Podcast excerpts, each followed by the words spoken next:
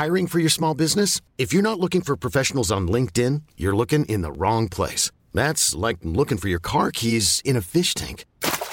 LinkedIn helps you hire professionals you can't find anywhere else, even those who aren't actively searching for a new job but might be open to the perfect role. In a given month, over 70% of LinkedIn users don't even visit other leading job sites. So start looking in the right place. With LinkedIn, you can hire professionals like a professional. Post your free job on linkedin.com slash achieve today.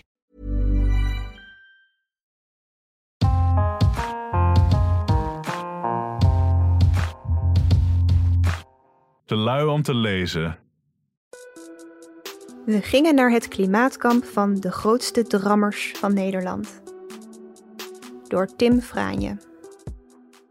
Hoewel het soms zo lijkt als je het nieuws volgt, is er nooit maar één probleem tegelijkertijd. Door de pandemie werd het oplossen van een andere voortwoekerende crisis, die van de klimaatverandering, voor de zoveelste keer op de lange baan geschoven. Maar daarmee was hij niet weg. Met het verschijnen van een onheilspellend rapport van het VN-klimaatpanel IPCC is het klimaat nu weer helemaal terug op de agenda. Het panel van wetenschappers uit 195 lidstaten waarschuwt dat er een hel op aarde vol rotweer aan zit te komen. Deels zou die hel met voortvarend klimaatbeleid kunnen worden voorkomen.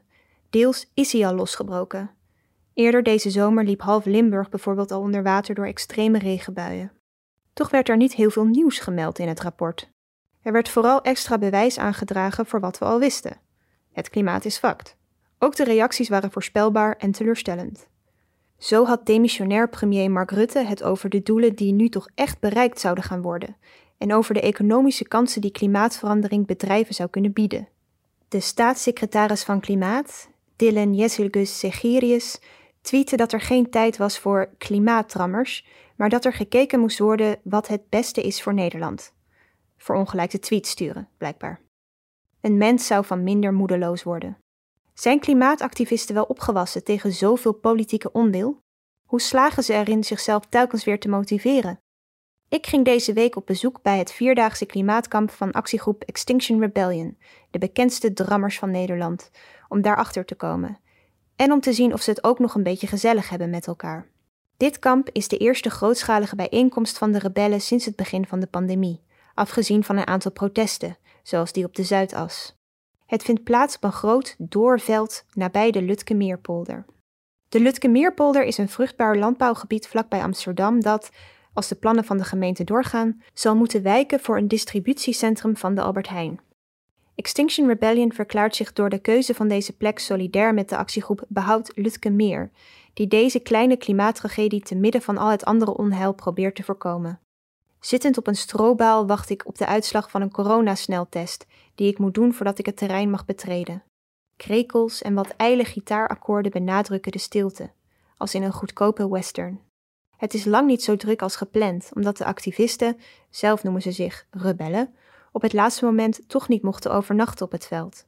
Het heeft de opmars van potentiële deelnemers uit de verre uithoeken van het land gestuit. 1-0 voor de lokale autoriteiten, voor wie dit kamp vooral erg lastig is. In de speeches waarmee het kamp geopend wordt, ligt veel nadruk op emoties, over het eventuele verdwijnen van de polder en de ondergang van de wereld. Er zit zelfs een stukje groepstherapie in. We moeten onze vuisten opsteken als we wel eens bang zijn voor voedseltekorten, als we twijfelen om kinderen te krijgen, als we ons wel eens losgekoppeld voelen van de samenleving. Ik voel meteen oef, zegt de rebel van dienst met veel pathos.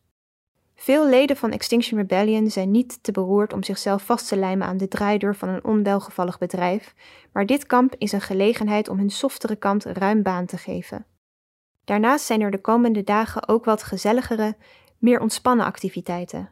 Radicaal borduren, van spandoeken, een drumcirkelkliniek, een livestreamtraining en, vanavond, een liedjeswedstrijd voor het klimaat. Maar eerst is het etenstijd. Veganistische curry uit een grote pan. Ik zit aan een tafel met Lennart Verhagen, 29 jaar, uit Venlo. Als ik hem vraag wat hij van de klimaatverandering vindt, corrigeert hij me. Hij zegt: Dat frame is bedacht door bedrijven. Ik zeg liever klimaatcatastrofe of zelfs klimaatapocalyps. Lennart mist de klimaatbetrokkenheid bij zijn Limburgse vrienden, zelfs na de overstromingen, en hoopt hier op het kamp gelijkgestemden te vinden. Hij zegt: De klimaatproblematiek leeft wel in mijn vriendengroep, maar ik heb de indruk dat de meesten zich er liever niet in verdiepen. Hij benadrukt dat jezelf verdiepen in de klimaatapocalyps dan ook geen pretje is. Hij zegt: Ik ben er extreem verdrietig van geweest, gedeprimeerd. Ik ben zelfs naar een psycholoog geweest. Na het eten raak ik in gesprek met Bobby Jelgerhuis, mijn Extinction Rebellion contactpersoon die haar vrijwillige woordvoerderschap combineert met een studie Global Sustainability Science. Zij zegt: Ik doe een specialisatie op beleid, met als uitgangspunt dat je een consultant wordt of in de politiek gaat. Bobby is dus eigenlijk altijd met klimaat bezig. En de bevindingen uit het IPCC-rapport kwamen voor haar niet als een verrassing. Ze zegt: Maar het is wel pijnlijk om te zien hoe aangedaan mensen om me heen erdoor waren. Het klimaat snelt voorbij aan wat we nog met onze acties kunnen bereiken. Als je dat in een boekje bevestigd ziet staan, is dat echt ingrijpend. Je ziet wel dat er steeds meer mensen interesse tonen in het klimaat en we hebben er al verschillende steden toe kunnen bewegen om de klimaatnoodtoestand uit te roepen. Maar het gaat gewoon te langzaam. Dat is frustrerend. Voor Bobby en veel andere Extinction Rebellion leden op het kamp is het vooral belangrijk om het idee te hebben dat je er wat aan doet. Ze zegt: Dit zet niet heel veel in werking, maar je bent in ieder geval bezig. Even verderop heeft de Rotterdamse afdeling van Extinction Rebellion een verhit gesprek over de vliegtuigradar-app. Het is gewoon de hele tijd helemaal vol, zegt Amber Daal van 23, verontwaardigd. Toch is klimaat niet hun enige gespreksonderwerp. Savannah van den Rovaart, 20 jaar, vertelt dat ze onlangs met z'n allen op kampeerweekend zijn geweest. Ze zegt: Dan is het fijn dat iedereen weet wat er aan de hand is en hoef je het er juist niet de hele tijd over te hebben. Toch is het voor de rebellen moeilijk om klimaat überhaupt los te zien van de andere facetten van het leven. Daardoor voelen ze zich soms vervreemd van de rest van de samenleving. Amber zegt: Andere mensen zijn bezig met de toekomst. Wat ga ik studeren? Waar ga ik wonen? Wanneer ga ik kinderen krijgen? Dat zijn vragen waar ik ook mee bezig ben, maar op een andere manier, omdat de klimaatcrisis zoveel invloed heeft op mijn toekomst. Waar ga ik op vliegvakantie? Dat doe ik niet meer. Dat is nogal een dooddoener in gesprekken. Jelle Hattenboer, Jelle Hatenboer, 28 jaar, zegt: Soms krijgen we boze reacties. Dan denk ik: Ik begrijp dat je boos bent, maar we doen dit ook voor jou. Dit kamp is de eerste keer dat verschillende groepen rebellen elkaar weer in het echt zien. De beweging ging tijdens de coronacrisis grotendeels online, met Zoom-calls en een radioshow. De troost van elkaars gezelschap moesten ze daardoor missen. Ook zeggen ze het lastig te vinden dat de coronacrisis een hele tijd hoger op de agenda stond dan het klimaat. Shri Kirti van den Roovaart, de zus van Savannah, 22 jaar, zegt: Corona is een probleem, maar de klimaatcrisis gaat niet weg. Het wordt nog steeds elke dag erger.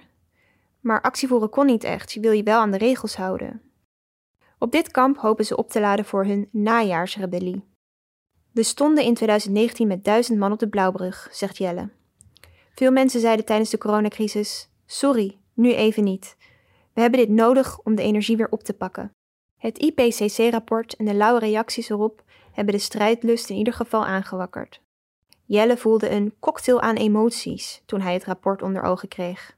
Hij zegt: Bij Extinction Rebellion heb ik geleerd meer met die emoties in verbinding te staan, maar dat maakt het lezen van zo'n rapport heftiger dan het eerder was. Iets wat normaal een nummer was, waar je overheen leest, is nu echt van wow. Als ik vraag wat ze van de overstromingen in Limburg vinden, zegt Amber: Het is niet de eerste klimaatramp. Voor mij persoonlijk is het niet extra pijnlijk, het is gewoon dezelfde pijn.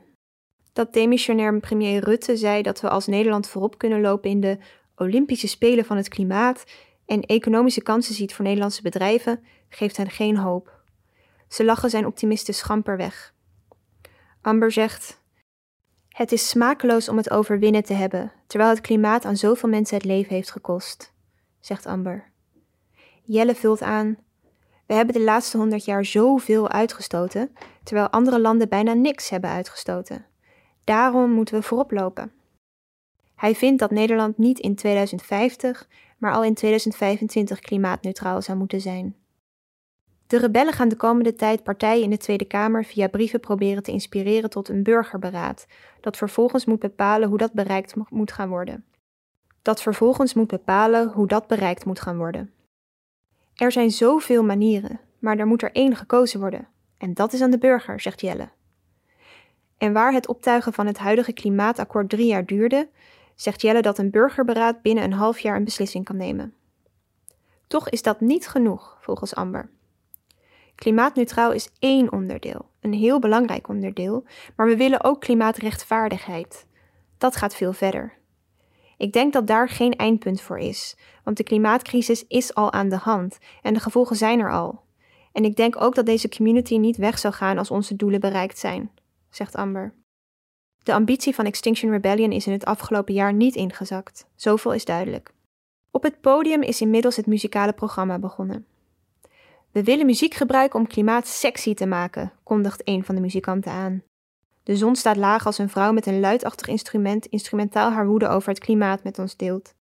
Ze wordt aangevuld door een fluitiste en vervolgens worden er onomatopee-rijke gedichten van een Poolse dichter voorgedragen, ter ere van onder andere de kevers, de vissen en de uien. Echt sexy wordt het niet. Dit kamp is een lieflijke, maar ook wat lamlendige en bovendien drugsloze versie van Woodstock. Ik vraag me af waar onze punkbands zijn, fluistert Bobby me toe. Hang Youth kwam ook wel eens optreden. De volgende artiest draagt wat pittige, cabareteske pianoliedjes voor. Als ik het goed begreep, over het roosteren van de kinderen van de rijken. Maar het feest komt pas echt los als er commotie ontstaat rondom het naburige bedrijfspand. De politie staat er al de hele avond te posten met busjes en een veertiental agenten en is nu ook in beweging gekomen. De rebellen verlaten massaal hun plek in het publiek om een takelwagen tegen te houden die het hek wil binnenrijden. De tent van Behoud Lutkemeer, die al maanden in de polder achter het pand staat, dreigt te worden verwijderd, omdat actiespullen, onder andere een soort buizen waarmee je jezelf kunt vastketenen aan een boom, van Extinction Rebellion daarin verstopt zijn. Dat kunnen de rebellen natuurlijk niet laten gebeuren. De trommels worden gehaald voor wat protestmuziek, de agenten worden uitgescholden voor hufters, er vindt diplomatie plaats en uiteindelijk wordt er een compromis bereikt. De politie laat de tent staan, maar neemt de actiespullen mee. Een van de rebellen zet Dylan's Times They Are a Changing in op de gitaar, waarmee het jaren 60 LARP-gehalte ironisch genoeg nog verder omhoog gaat. Zoveel als de tijden veranderen, zo weinig verandert het milieuactivisme. Dit was pas dag 1 van het kamp. En anders dan tijdens het gemiddelde festival lijken de rebellen niet van plan om al hun kruid meteen te verschieten. Op zaterdag zal er een grote actie plaatsvinden in een poging de polder te redden, met of zonder actiespullen. Je zou het drammerig kunnen noemen. Toch lijken de rebellen niet heel veel illusies te koesteren over de overtuigingskracht van hun acties. Het probleem is al lang duidelijk, de weg naar de oplossing ook. De acties lijken vooral een uitlaatklep totdat de politiek dat eindelijk ook inziet. Een manier om het wachten te doorstaan, woede te uiten en te zoeken naar troost, zo nodig in clichés en sentimentaliteit.